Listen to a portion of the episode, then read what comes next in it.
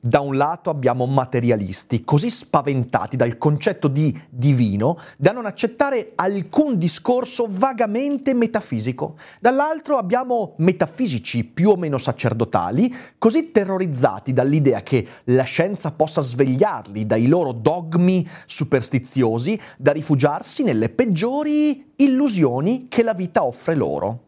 In mezzo, fra i due, in attesa di cervelli pensanti, la risposta giusta Ovvero, può il materialismo, quello sano, quello curioso, sposarsi in modo concreto e utile a uno spiritualismo che cerca un significato nell'esistenza? Proviamo a scandagliare questa particolare domanda cercando la via di mezzo e quindi la risposta giusta, come sempre dopo la sigla. L'apocalisse zombie non è un pranzo di gala e si combatte un daily cogito alla volta. Da una parte gli scienziati, dall'altra i metafisici, tanto quelli in veste ufficiali quanto i laici studiosi, si rendevano pur conto che i loro sforzi verso la conoscenza si riferivano dopo tutto al medesimo oggetto, l'uomo e il suo mondo. La necessità di un accordo tra opinioni fortemente divergenti era ancora sentita non fu raggiunto.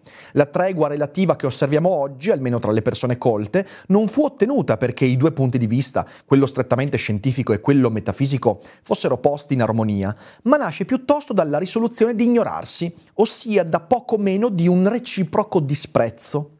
In un trattato di fisica o di biologia, anche se si tratta di una volgarizzazione, è considerata fuori di posto una digressione sull'aspetto metafisico dell'argomento e se uno scienziato osa farlo, deve rassegnarsi essere bacchettato sulle dita, toccando a lui indovinare se ciò gli accade per aver offeso la scienza oppure quel particolare tipo di metafisica a cui si riferisce la sua critica in modo insieme patetico e divertente, mentre una parte prende sul serio solo l'informazione scientifica, l'altra annovera la scienza tra le attività profane, i cui risultati hanno importanza secondaria e devono, senza ombra di dubbio, essere abbandonati in caso di conflitto con quella concezione superiore che è raggiunta in due modi, ossia con l'aiuto del pensiero puro o della rivelazione.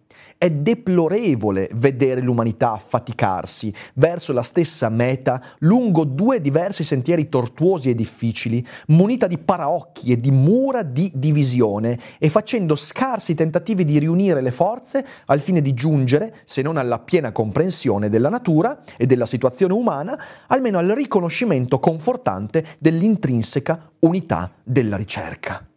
E questa pagina straordinaria non l'ha scritta un prete, non l'ha scritta Ric Dufer, l'ha scritta uno scienziato, non solo uno dei più grandi scienziati del Novecento, Erwin Schrödinger, Erwin Schrödinger, che sì è proprio quello che conoscete, perché è quello del gatto di Schrödinger, uno dei padri della meccanica quantistica, un vero scienziato che ha scritto dei libri straordinari e questo è il mio preferito, che è l'immagine del mondo. In questo libro Schrödinger cerca di scandagliare quella domanda da cui siamo partiti, ovvero possono metafisica e materialismo coesistere, ma non solo sopportarsi, ma reciprocamente arricchirsi, è evidente che oggi la risposta è no. Eppure tanti scienziati, così come tanti filosofi, hanno cercato di dire di sì e lo hanno anche mostrato come. Io ho sempre trovato curioso il fatto che grandi geni del passato non avessero alcun timore di fronte alle apparenti contraddizioni di materialismo e spiritualità. Faccio riferimento più recentemente agli scienziati come Einstein, che era non solo un credente, ma anche uno che parlava moltissimo di etica, di metafisica, di epistemologia, intesa come sostrato filosofico delle sue scoperte. Heisenberg, che scrisse un bel libro, Fisica e filosofia, in cui cercava di capire il significato e l'interpretazione filosofica delle osservazioni che così in modo incredibile avevano sconvolto la sua visione del mondo. Oppure Bohr, un altro grande autore di filosofia che era scienziato e scienziato che si dilettava di filosofia. Schrödinger forse è il più bravo in questo perché lui era veramente un filosofo e se leggerete i suoi libri ve ne accorgerete sicuramente.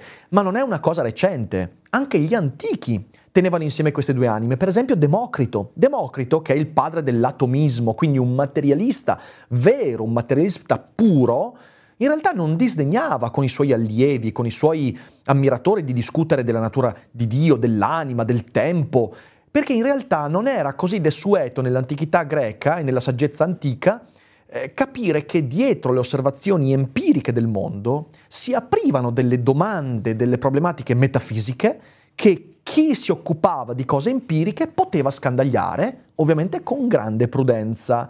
Dall'altra parte la filosofia non, ha, non, ha mai disdegnato questo tipo di relazione. Mi vengono in mente Bergson, che è stato un mio grande amore, che ancora oggi è un mio grande amore, uno dei filosofi che io amo ininterrottamente da sempre e che ha cercato dal lato della filosofia, da persona di spiritualità, di metafisica, di interessarsi anche al discorso scientifico, scrivendo libri di biologia evolutiva come eh, eh, la, la, l'evoluzione creatrice, eh, libri legati alla fisica come durate simultanee simultaneità legati alla neurologia come materia e memoria e tanti altri. Oppure Leibniz, che era di nuovo un filosofo molto legato a un'immagine metafisica spirituale del mondo, che però ha usato la matematica, la geometria e tutti questi saperi per ampliare la sua visione del mondo. Oppure di nuovo in antichità Talete, Talete, di cui ovviamente abbiamo soltanto i frammenti riportati essendo un presocratico, però portava con la sua filosofia un'immagine che metteva insieme l'idea di mondo materiale, natura osservabile ed esperienza concreta con ragionamento metafisico che desse un significato unitario a quelle esperienze. Insomma, io credo che da sempre la filosofia e la scienza trovano modi e persone per cercare quel connubio, che è difficilissimo, ma questi autori che ho citato, in cuor loro l'hanno trovato. Il problema è che oggigiorno uno degli effetti della specializzazione, che sapete è una cosa che io stimo tantissimo, ma anche delle conseguenze, è la creazione di svariati campanilismi, ovvero molto spesso, sia da un lato che dall'altro, sia dal lato della filosofia, della metafisica che quella della scienza empirica, ci si mette di fronte al partito contrario con l'atteggiamento di chi deve difendersi da una minaccia. Lo scienziato sente la metafisica minacciare le sue prerogative e viceversa. E in questa minaccia si crea il campanilismo. Voi dite la falsità e noi abbiamo la verità. E questo, signore e signori, ci sta distruggendo mentalmente. In realtà, infatti, una mente davvero aperta, davvero curiosa, dovrebbe non sentirsi minacciata, impaurita, perché parte della consapevolezza dei propri limiti e non dalla sicurezza di ciò che già conosce. E anche in questo Schrödinger ci dice una cosa importante, dice lo scetticismo puro e semplice è cosa vile e sterile. Lo scetticismo di un uomo che si è avvicinato alla verità più di qualunque altro prima di lui, eppur riconosce chiaramente gli stretti limiti delle costruzioni della sua mente, è grande e fecondo e non infirma ma raddoppia il valore delle sue scoperte. Questo Schrödinger lo dice di Democrito, quindi un antico, in questo libro in cui cerca di dire dobbiamo ritrovare un po' di quella saggezza antica che spesso i campanilismi ci hanno sottratto. E allora vorrei tuffarmi in questa avventura con voi, in questo daily cogito, che spero vedrete come un'avventura di curiosità intellettuale, nel tentativo di trovare qualche indizio su questa domanda. Possono materialismo e spiritualità coesistere senza farsi la guerra?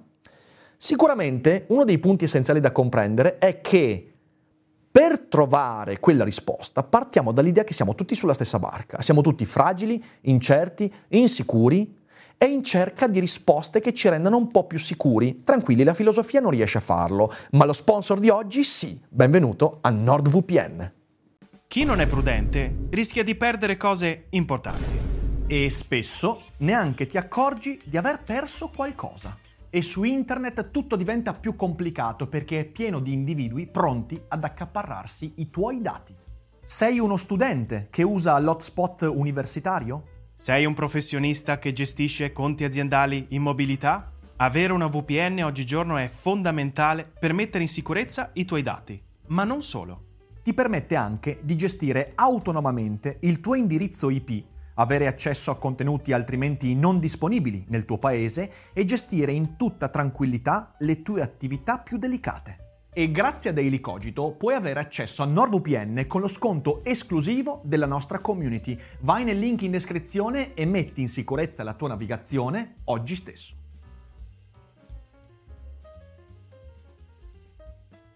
E nessun uomo ha mai scorto l'esatta verità, né ci sarà mai chi sappia veramente intorno agli dèi e a tutte le cose che io dico, che se anche qualcuno arrivasse ad esprimere una cosa compiuta al più alto grado, neppur lui ne avrebbe tuttavia vera conoscenza, poiché di tutto vi è solo un sapere apparente.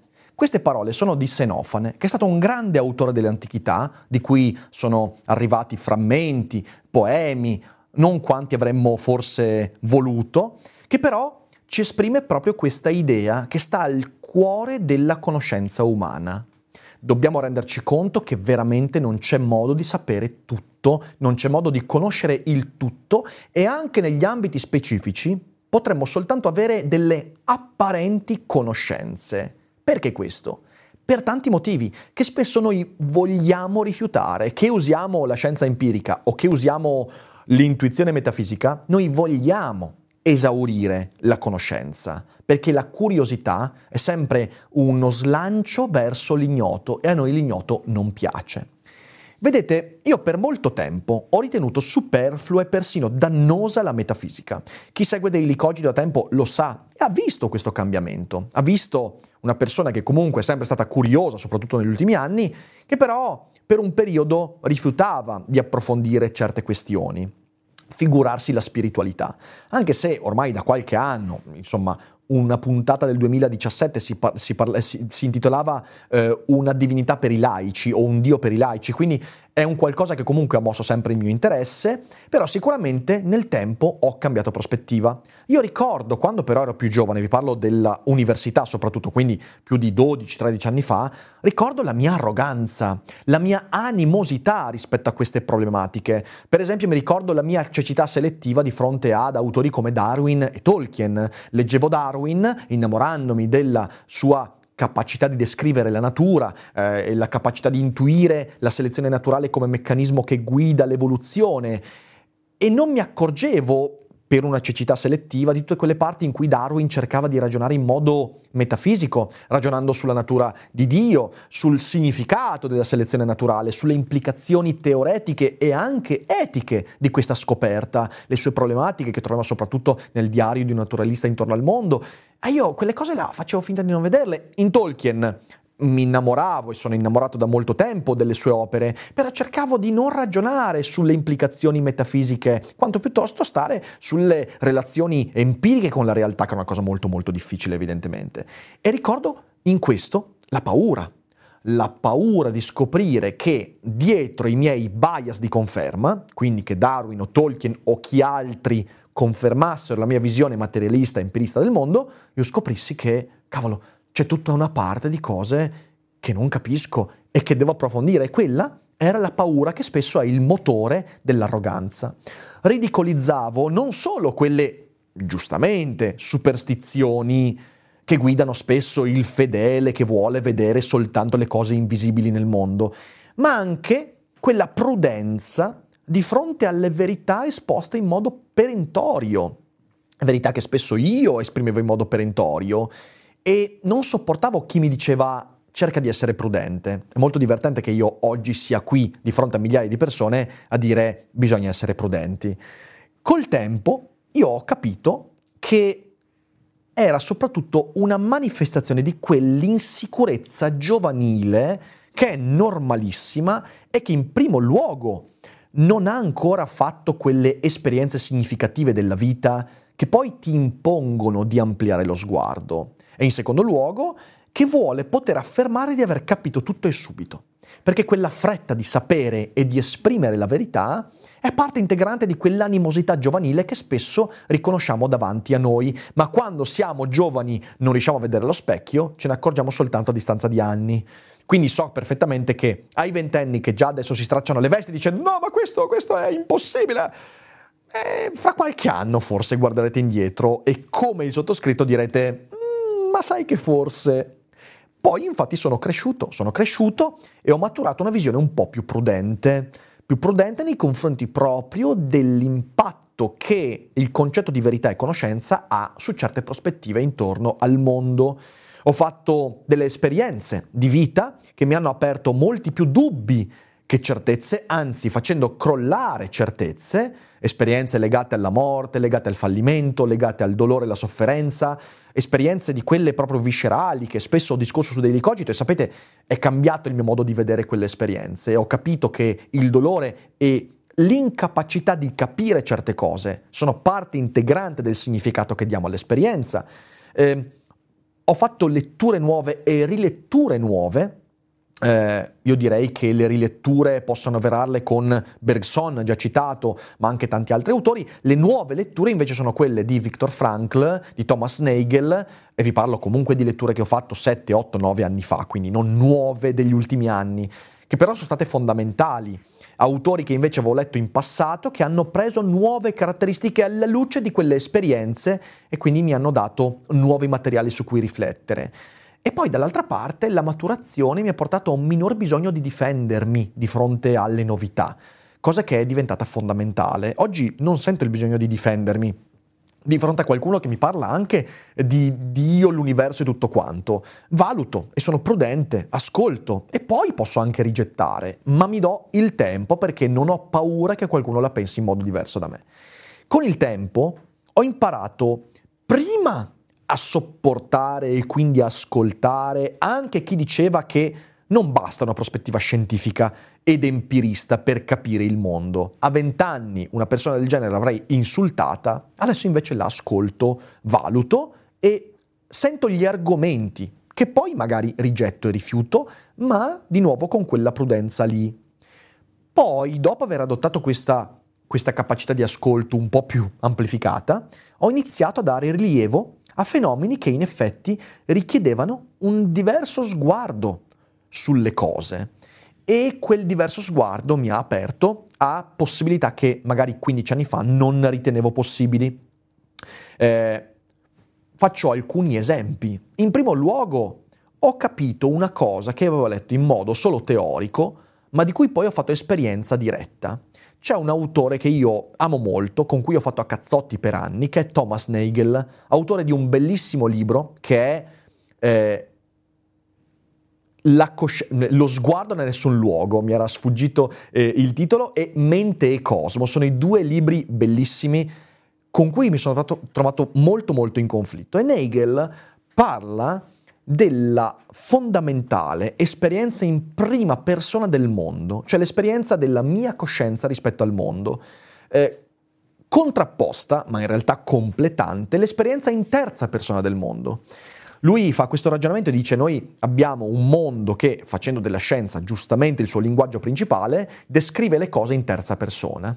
Ma questo atteggiamento ci ha fatto dimenticare che ognuno di noi vive il mondo in prima persona e quell'esperienza in prima persona io non la posso eliminare dall'equazione, che è esattamente quello che dice Schrödinger in quel libro che vi sto citando e cui, con cui ho, ho aperto questa puntata. Noi non possiamo eliminare, senza la conseguenza di non capire alcuni fenomeni, l'esperienza cosciente che noi facciamo del mondo. Al netto della descrizione matematica, geometrica, scientifica del mondo, quell'esperienza in prima persona, cioè io che vivo la vita, non la posso togliere di mezzo. E lo scienziato, ma anche il filosofo, è in qualche modo chiamato a una sintesi fra questi due sguardi, lo sguardo in terza persona, descrittivo, empirico, scientifico, e lo sguardo in prima persona, quello della mia coscienza. Se io elimino uno dei due, mi condanno a non capire. Questa cosa io l'avevo letta anni e anni fa, in linea teorica, subito mi ha fatto incazzare e l'ho rigettata, col tempo ho capito cosa Nagel cercava di dirmi. Ho capito perché ho vissuto esperienze in prima persona che hanno mutato radicalmente l'immagine che ho del mondo, che hanno ricollocato me stesso all'interno del contesto esistenziale in cui mi trovo e quindi ho dovuto cambiare un po' sguardo. Un altro esempio è l'idea che la coscienza sia un mero epifenomeno. Ne abbiamo parlato qui con Federico Faggin.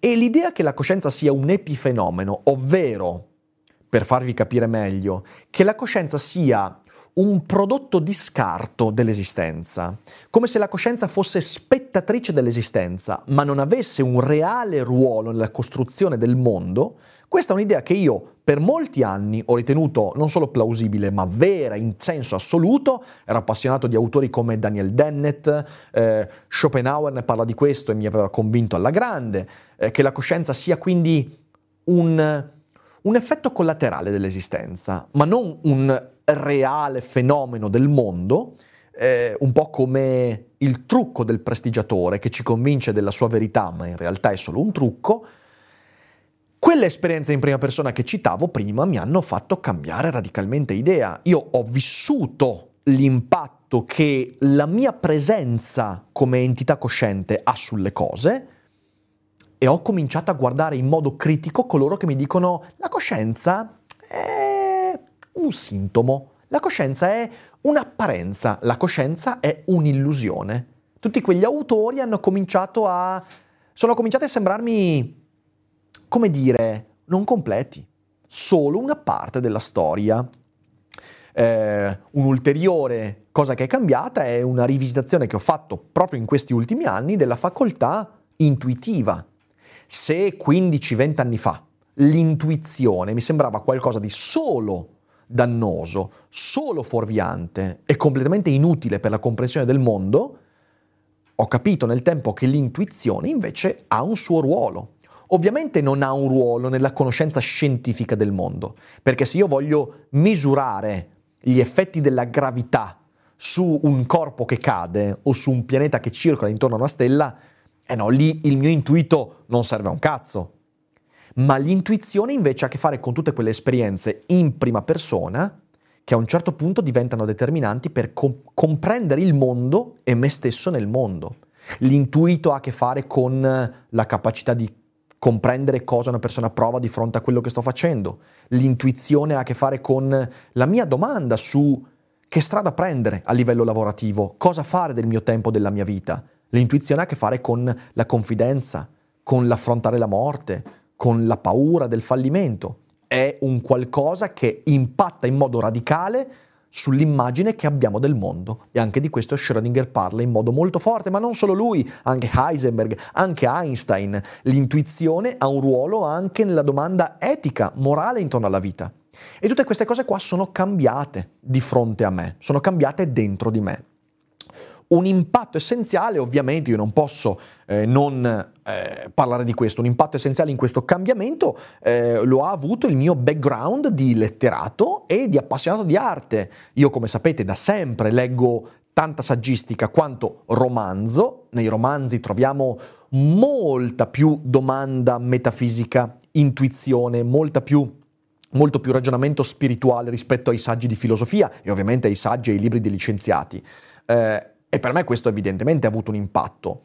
E nel tempo ciò significa che autori come Borges, Dick, Vonnegut, Lem hanno cambiato il loro ruolo. Questo ho cercato di raccontarlo nell'ultimo libro La parola Don Chisciotte, che esprime esattamente questo. I personaggi dei romanzi hanno un impatto reale sulla mia visione del mondo e se li sottovaluto e se non penso che quella cosa abbia un impatto concreto, rischio di tagliarmi un pezzo di comprensione.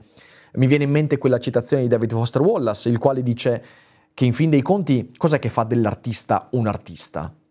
Il fatto che quando produce la sua opera è un tutt'uno, non si disunisce, avrebbe detto Sorrentino nel film La mano di Dio, è stata la mano di Dio. Eh, quindi quando uno scienziato, quando un filosofo, quando un artista producono il loro pensiero, tendono, se sono onesti, a diventare un tutt'uno, a prendere questi diversi queste diverse porzioni di noi stessi e metterle insieme. Sarà sempre incompleto, ma il tentativo è quello. E un altro fattore nel mio cambiamento intorno a queste problematiche lo hanno avuto ovviamente le teorie di Viktor Frankl sul significato. Quante volte abbiamo ragionato sul significato in questi mesi e in questi ultimi direi due anni di Daily Cogito? E questa è una parola che è diventata preponderante nella mia riflessione, perché ho capito delle cose fondamentali grazie anche a Frankl, insieme a tutto quello che ho detto finora. Se prima per me il significato della vita, il significato che io do alla mia vita, alle esperienze, alle relazioni, eh, alle mie scelte, era soltanto nel mio pensiero una storia, una narrazione che riesce a motivarmi e ad accompagnarmi, e quindi una storia in cui un significato alla fine dei conti vale l'altro, nel tempo ho iniziato a pensare che il significato sia una cosa molto più concreta e reale, ovvero la traduzione linguistica della convinzione di avere un ruolo e avere una presenza nel mondo in cui mi trovo. Trovare un significato significa non più produrre fantasiosamente una storia che mi dia una direzione, significa anche questo, ma il significato trova il proprio impatto quando si lega all'idea che io in quello che faccio ho un ruolo, che io nella relazione con le persone della mia vita ho un ruolo. E che non è vero che un significato vale l'altro. Come dice Marco Aurelio, ne abbiamo parlato nella puntata di ieri, io ho una mia natura, che non significa che io possa dire agli altri qual è la, la loro natura. No, significa che io, nella ricerca che la conoscenza mi impone, che la curiosità mi impone, trovo la mia dimensione, come se ci fosse nella realtà un incastro quasi perfetto che io devo cercare, che non troverò mai del tutto, ma che sicuramente non troverò tagliando pezzi di comprensione della realtà. Il significato quindi non è soltanto nella testa, è nella testa e quindi nel mondo, perché testa e mondo sono la stessa cosa. Anche, devo dire, una certa retorica materialista che è diventata sempre più pesante nel corso degli anni e che oggi secondo me domina il discorso pubblico, mi ha spinto ad avvicinarmi a queste prospettive. Vi faccio anche qua un esempio, il discorso sull'intelligenza artificiale. Io in quest'anno, lo sapete, ne ho parlato svariate volte, sono molto preoccupato di fronte a quella retorica che di fronte alle nuove tecnologie già si è convinta che l'essere umano sia superabile, che l'essere umano sia soltanto un algoritmo complicato, che l'essere umano sia ormai più stupido delle IA e che tutti gli slanci artistici, linguistici, tutte le ricerche e via dicendo siano tranquillamente superabili da questi machine learning, da questi deep learning, da queste tecnologie che sono strabilianti, eh. Però è come se si partisse dall'idea che l'essere umano sia qualcosa di superabile, perché non ha poi niente di speciale. Ecco, questa è una visione materialista che taglia fuori e considera inutile tutta quella parte che ho detto sulla coscienza in prima persona, tutta quella parte spirituale della vita che invece io ho iniziato ad ascoltare con maggiore interesse negli ultimi anni e che un po' mi preoccupa, perché viviamo in un mondo che vuole convincere l'essere umano di essere poi niente di speciale, che ChatGPT è già più intelligente della media. E io non credo sia così, Luciano Floridi lo ha espresso tranquillamente. È sbagliato pensare che l'intelligenza artificiale sia già di per sé sostitutiva di quella naturale, umana. È un presupposto ideologico che sta alla base di una visione deteriorata dell'essere umano. In fin dei conti, credo che la filosofia, ma anche la scienza, abbia sempre lo scopo non solo di capire l'essere umano, in quanto essere umano, non in quanto caricatura dell'essere umano, che troppo spesso noi facciamo, ma abbia anche lo scopo di fornirci strumenti affinché ognuno di noi trovi la sua misura, il suo ruolo nel mondo. Per fare questo devo trattare l'essere umano come essere umano, ovvero una totalità di coscienza e di impatto empirico. E se non lo faccio con me stesso, come farò a farlo con gli altri? Tutto questo io credo sia legato un po' al tentativo anche di contrastare quello che tanti autori, fra cui il mio maestro Franco Volpi, ha chiamato nichilismo, cioè quell'idea che in fin dei conti non ha a che fare con il non credere in nulla. O meglio, certo, ma il non credere in nulla parte dall'idea che tutto quello che io sento di essere è nulla. Perché quel nichilismo lì che vediamo, che, che, che, respiriamo, che è chiaro nell'aria, questa svalutazione che poi ha infatti, impatti anche nella vita politica, economica e di cui insomma siamo tranquilli testimoni ogni giorno e di cui magari siamo anche in parte vittime, eh? nasce di fronte all'arrendevolezza che sentiamo nei confronti di quelle cose importanti e centrali come la coscienza, la mia esperienza, la capacità di trovare un ruolo e dare un significato alla vita. Se mancano queste cose, è naturale che poi non credo in nulla. Non credo in nulla, non credo neanche di poter raggiungere un futuro e di poter costruire un futuro decente, di poter valicare i problemi che il mondo mi pone di fronte perché in fin dei conti io sono già stato superato da ChatGPT, quindi che me ne frega, affiderò all'oracolo le soluzioni della mia vita. Eh, capite bene che secondo me questo porta dei problemi e perciò tutto questo mi ha portato a di nuovo non adottare prospettive, perché poi io sono ancora lì a dire ma io che ne so del mondo, non ho una risposta, non ho un mio sistema, ho degli indizi, ma soprattutto ho sviluppato un ascolto diverso nei confronti delle cose che ho discusso. Secondo me la vera sfida, infatti, non è quella di sancire la verità dell'empirismo, della scienza, la verità dello spiritualismo o di qualche religione o di qualche prospettiva metafisica. Queste robe sono stupide, sono infantili, sono, sono inutili, uccidono la curiosità che invece dovrebbe essere il vero carburante. Il carburante di quella sfida che è quella di mantenersi lucidi nel mezzo degli estremismi. E questo lo vediamo tanto negli ambiti politici, oggigiorno dominanti, quanto in questi fatti che sono, che sono puramente intellettuali e per questo molto concreti.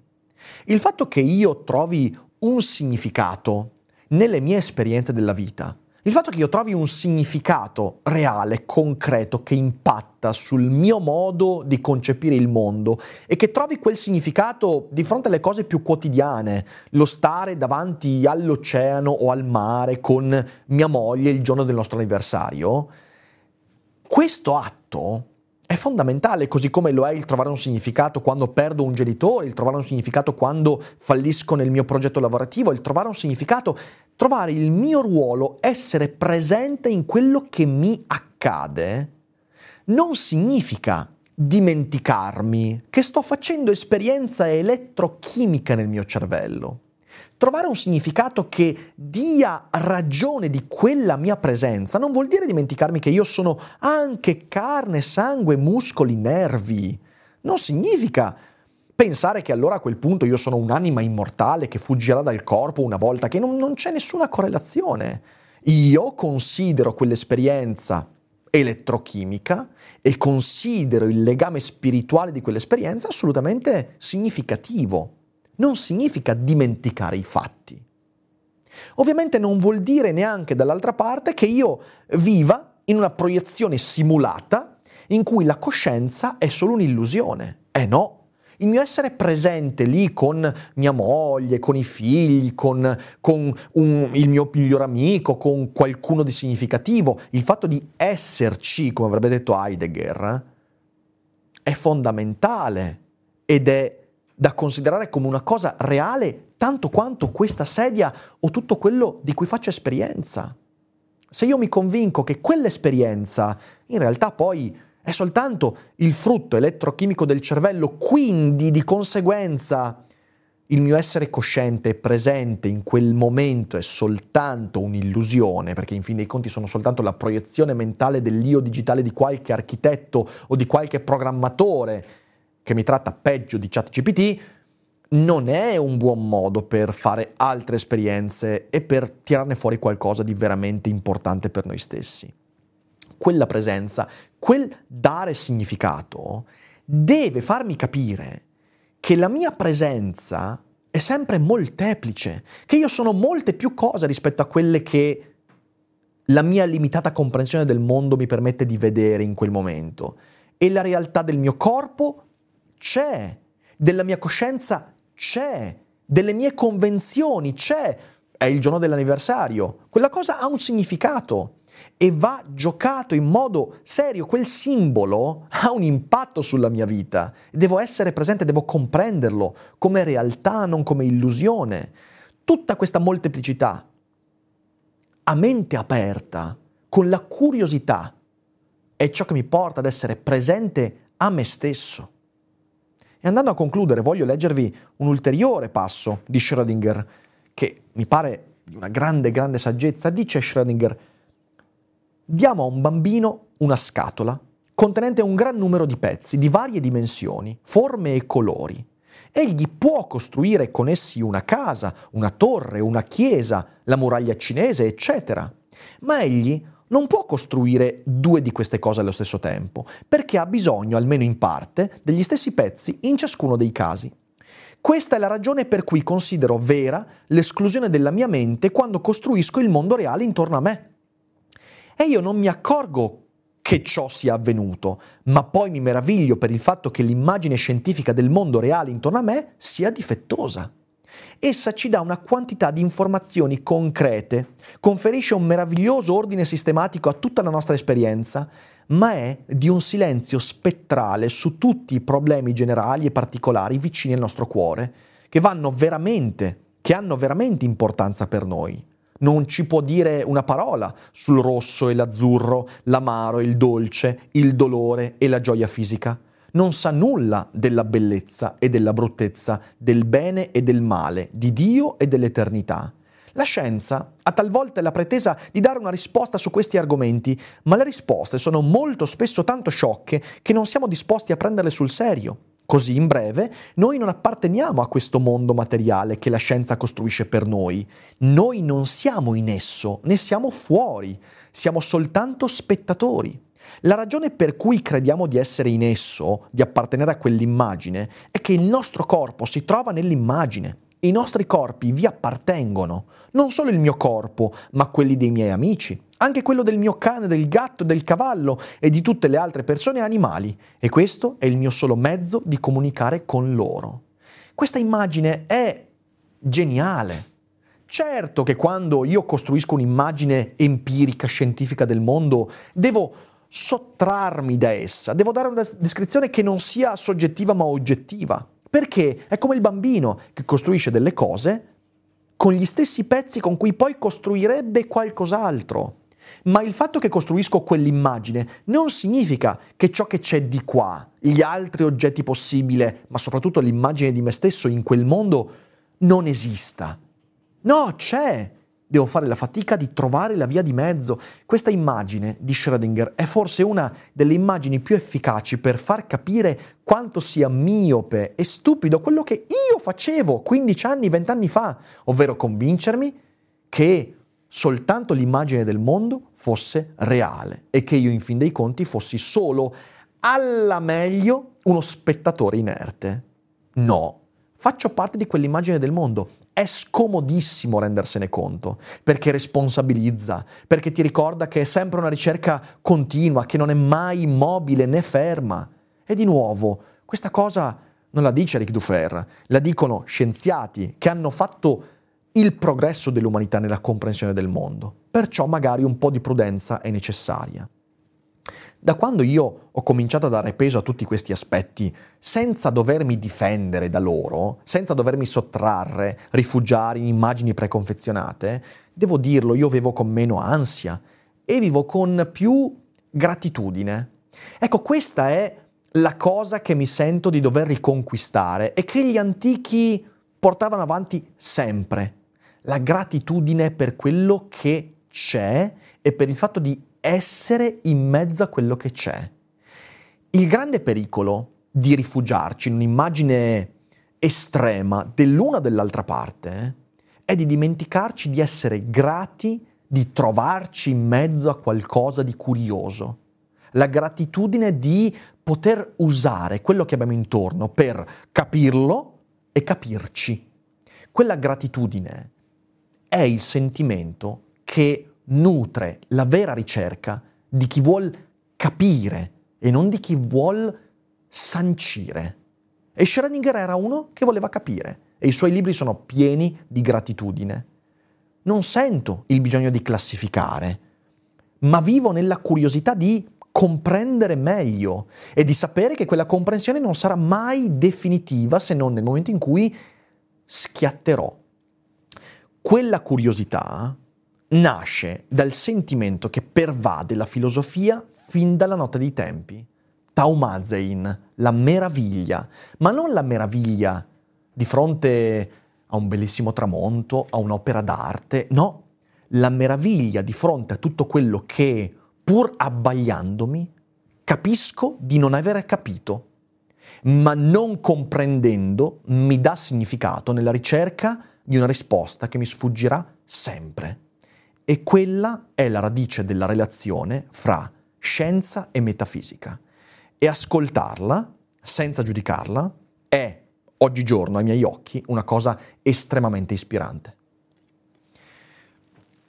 E sperando di aver portato qualche ragionamento utile e di ispirazione, io vi ringrazio per aver ascoltato. Se adesso siete in live, beh intanto perdonatemi la puntata è stata più lunga del solito, ma come capite l'argomento lo, lo richiedeva. Se siete in live, non, non uscite che adesso andiamo a leggere qualche commento. Se siete in differita, mi raccomando, lasciate un commento e condividete la puntata perché lì fuori magari c'è qualche eh, persona che ha bisogno di sentire questi ragionamenti. Grazie mille, un abbraccio e ci vediamo alla prossima.